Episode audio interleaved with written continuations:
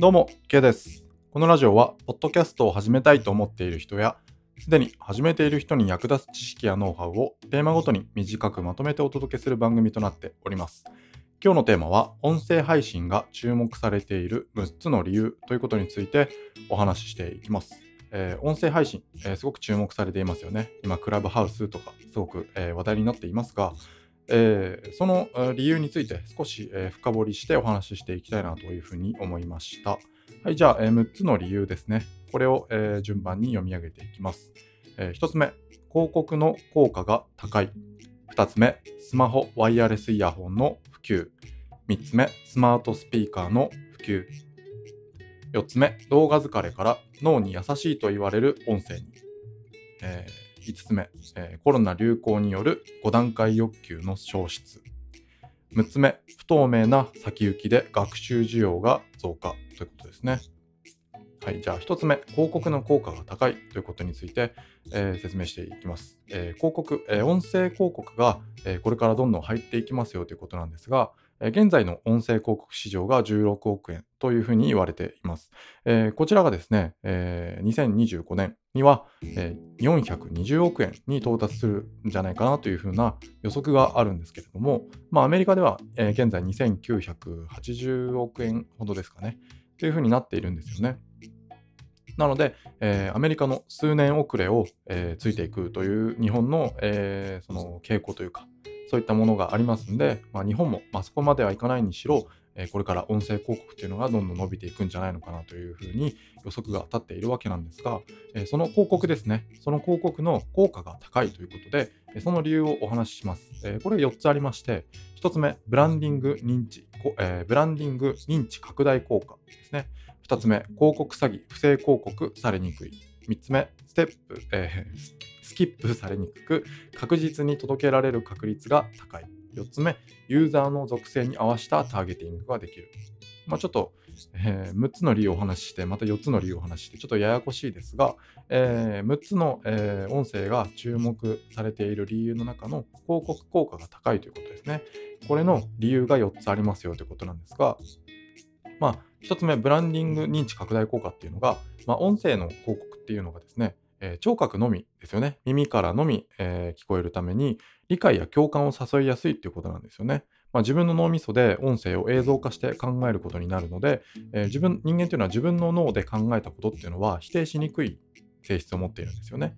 なので、えー自分の脳みそで音声、音声広告をですね、映像化させられているというんですかね、えー映像化して考えているので、え肯定しやすいという特徴がありますね。えーそういった効果で、えブランディング効果が望めて、まあ、認知拡大ですね、えこの人のことをもっと、えこの人というか、まあ、この広告のことをもっと知りたいというふうに認知がこう拡大していく効果があるんじゃないかなというふうに言われています。で2つ目の広告効果が高い理由なんですが、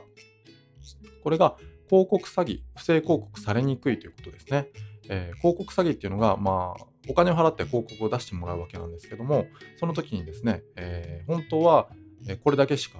えクリックされていなかったっていうことなんですけども、それを不正されてですね、いっぱい効果のあったように見せられて、まあ、えー過大な請求に、えー水増し請求にあったりとかですね、えーすごく効果がありますよっていうふうに勘違いさせられるっていうことが、えー音声の広告っていうのはないんですよね。その心配がいらないということですね。まあ、あの、そもそもクリックする場所っていうものがないので、まあ、音声ですので耳から入ってくるだけですよね。まあ仮に、えーアフィリエイトとかそういったものがどっかに貼ってあったとしてもですね、アフィリエイトリンクとかが貼ってあったとしても、まあながら聞きしていることが多いので、いちいちこ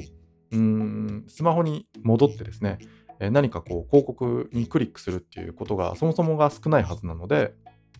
えそういったですね、えこの音声広告をやると、え効果がありますよっていう嘘がつけないんですよね。え本当の事実でしか、え確認することができないということなので、でまあ、この広告効果が、え高いということで、えそこの、不正広告とか広告詐欺っていうもののそのネガティブな面がなくなるということですね。まあもちろんあの実際のその効果を測定する方法がなかなか難しいっていうね、えーちょっとあのデメリットもあるんですけども、まあそういったことは、えーかえーなんていうんですか、解消されていくというか、えー、そういったいい方向に向かっていくと思いますんで、まあ、この広告詐欺、不正広告されにくいっていうのは広告出す上ですごくメリットかなというふうに思います。で3つ目ですね、スキップされにくく確実に届けられる確率が高い。えー、まあ、YouTube を代表とした動画広告っていうのは、まあ、スキップされてしまったらそこで終わりですよね。まあ、私もすごく経験があるんですが、もう5秒経ったらもう速攻でスキップしますね。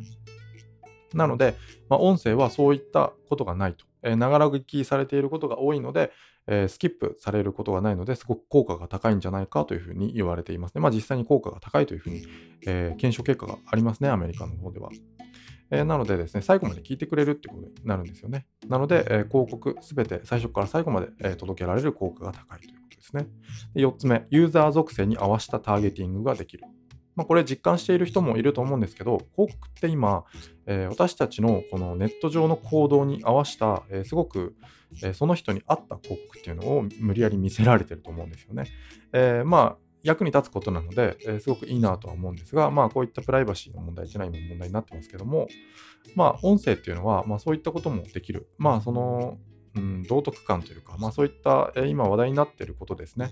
えー、それデータ大量にビッグデータで取っていいのかっていうところもあるんですけども、まあ、そういった議論を、ま、今ちょっと差し、えー、置いておいてですね、えー、まあ、ユーザー属性に合わせたターゲティングを、まあ、音声でもすることが可能ですよっていうことですね。まあ、その人たちの、えー、属性に合わせた広告を、まあ、音声その、その人が聞いてるポッドキャストとかですね、そういったデータを取って、えこの人にはこういう広告が合うんじゃないかなということを届けられるということですね。まあ、こういった4つの理由ですね。ブランディング、認知、拡大効果、広告詐欺、不正広告されにくい、スケッスキップされにくく確実に届けられる確率が高い。ユーザー属性に合わせたターゲティング。こういった4つの理由で広告の効果がすごく高いんじゃないかなというふうに、えー、言われていますね。音声広告っていうのが言われています。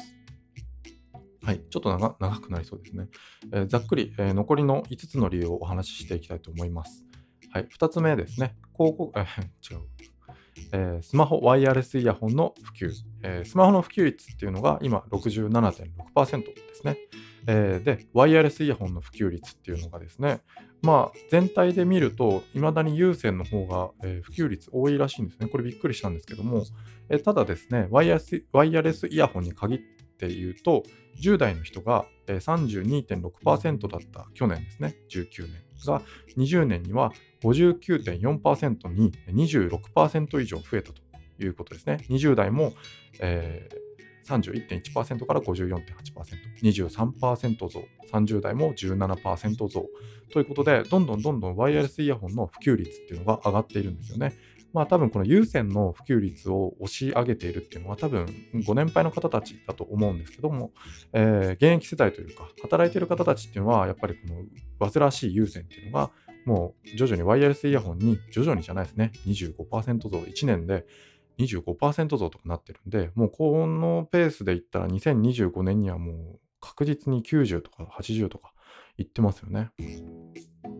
はい。じゃあ3つ目ですね。スマートスピーカーの普及。まあ、現在では日本では6%って言って全然普及してないんですけど、まあ、アメリカでは26%普及していますよということで、まあ、アメリカの後を追う日本ではこの後スマートスピーカーも増えていくんじゃないかなということです。スマートスピーカーが増えれば、まあ、音声配信、え家で、誰々のラジオ流してとか、えー、奥さん、え奥さんというか、まあ、主婦の方ですね、えそういった方たちが家で使うのにすごく便利ですよということになっているので、まあ、このスマートスピーカーの普及ということも、えー、音声配信が、え盛り上がりを見せているところの理由になってくるのかなというふうに思います。で4つ目ですね。動画疲れから脳に優しいと言われる音声にということです。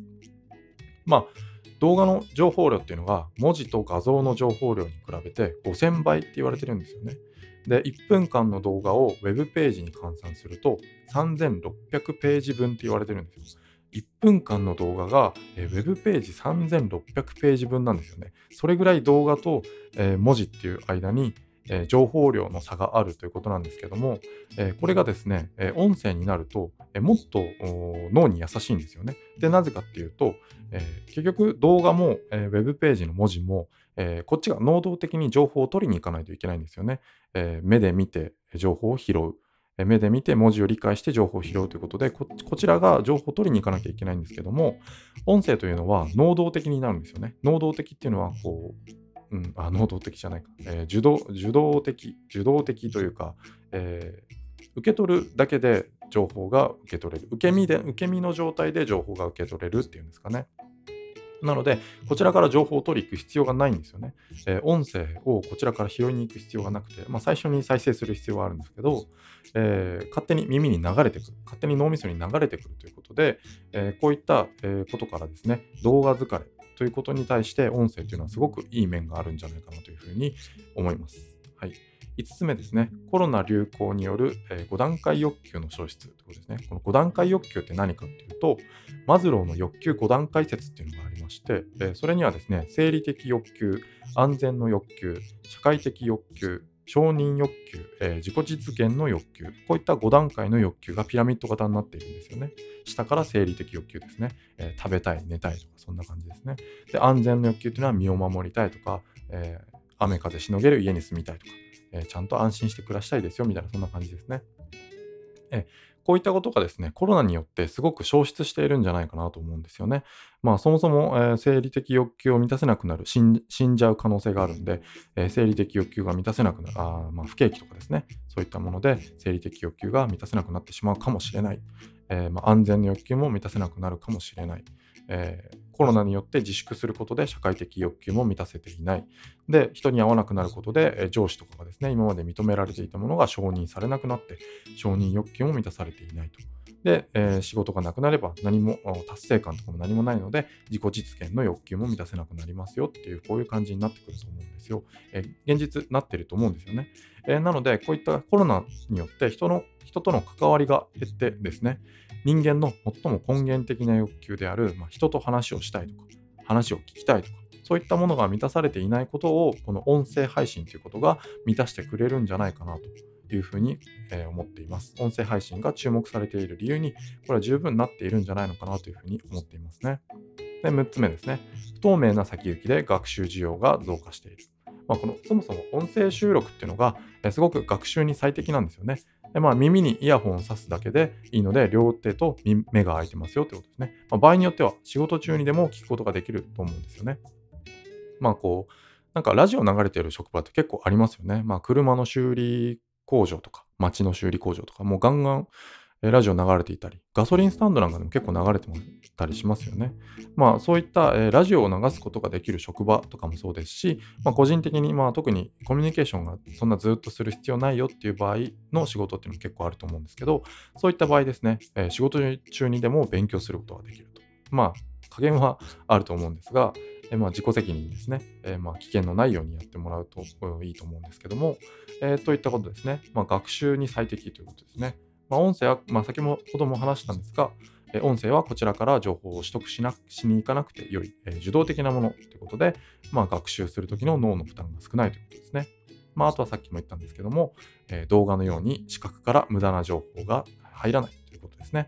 えあとは音声のみ、えの情報っていうのは、自分の脳で考えることができるので、まあ、脳科学的に肯定しやすい。これも先ほど言いましたね。で、あとは、まあ、繰り返し聞くことで記憶に定着しやすい。まあ、英語なんかの学習には最適だと思いますね。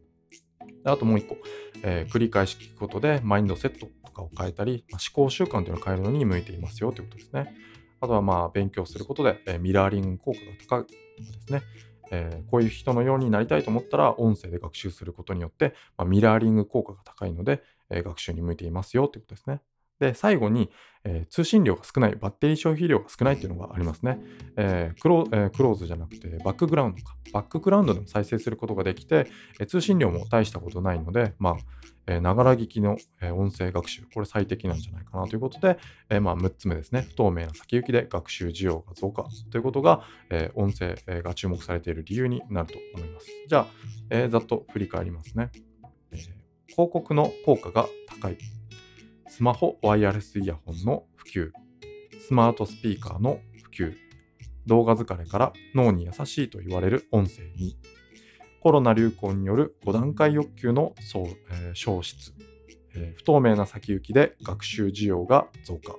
この6つがですね、音声配信が注目されている理由ということで、えー、今回お話しさせていただきました。はい。まあ、こう、ちょっと広告のお話が長くなりすぎてですね、えー、後半ざっくりと、えー、ならざるを得なかったんですけども、まあ、こういったことについてですね、お話しして、まあ、これからどんどん音声配信、え市場が盛り上がっていくといいなということで、え今回こういうお話をさせていただきました。はい。じゃあ今日は以上にしたいと思います。ありがとうございました。